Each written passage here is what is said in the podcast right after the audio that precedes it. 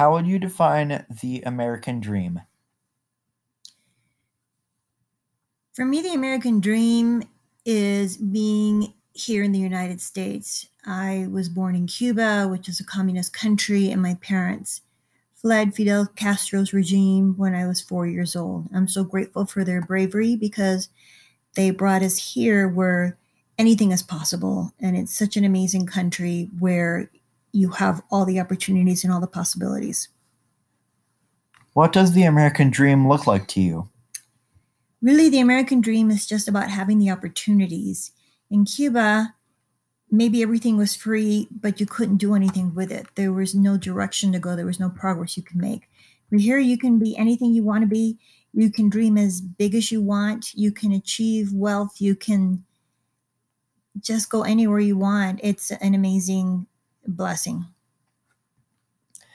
What factors make it difficult to achieve the American dream?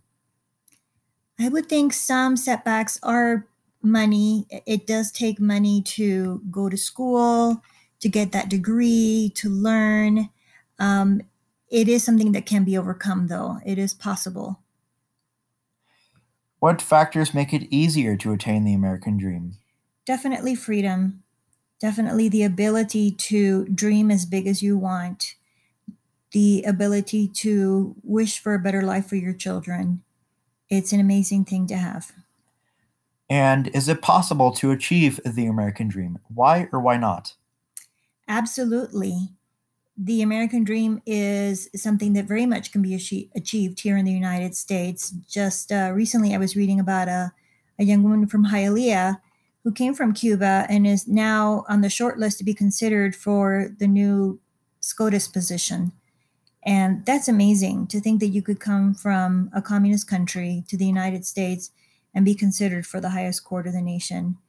I think that anything is possible here, and I think we're so blessed to be here.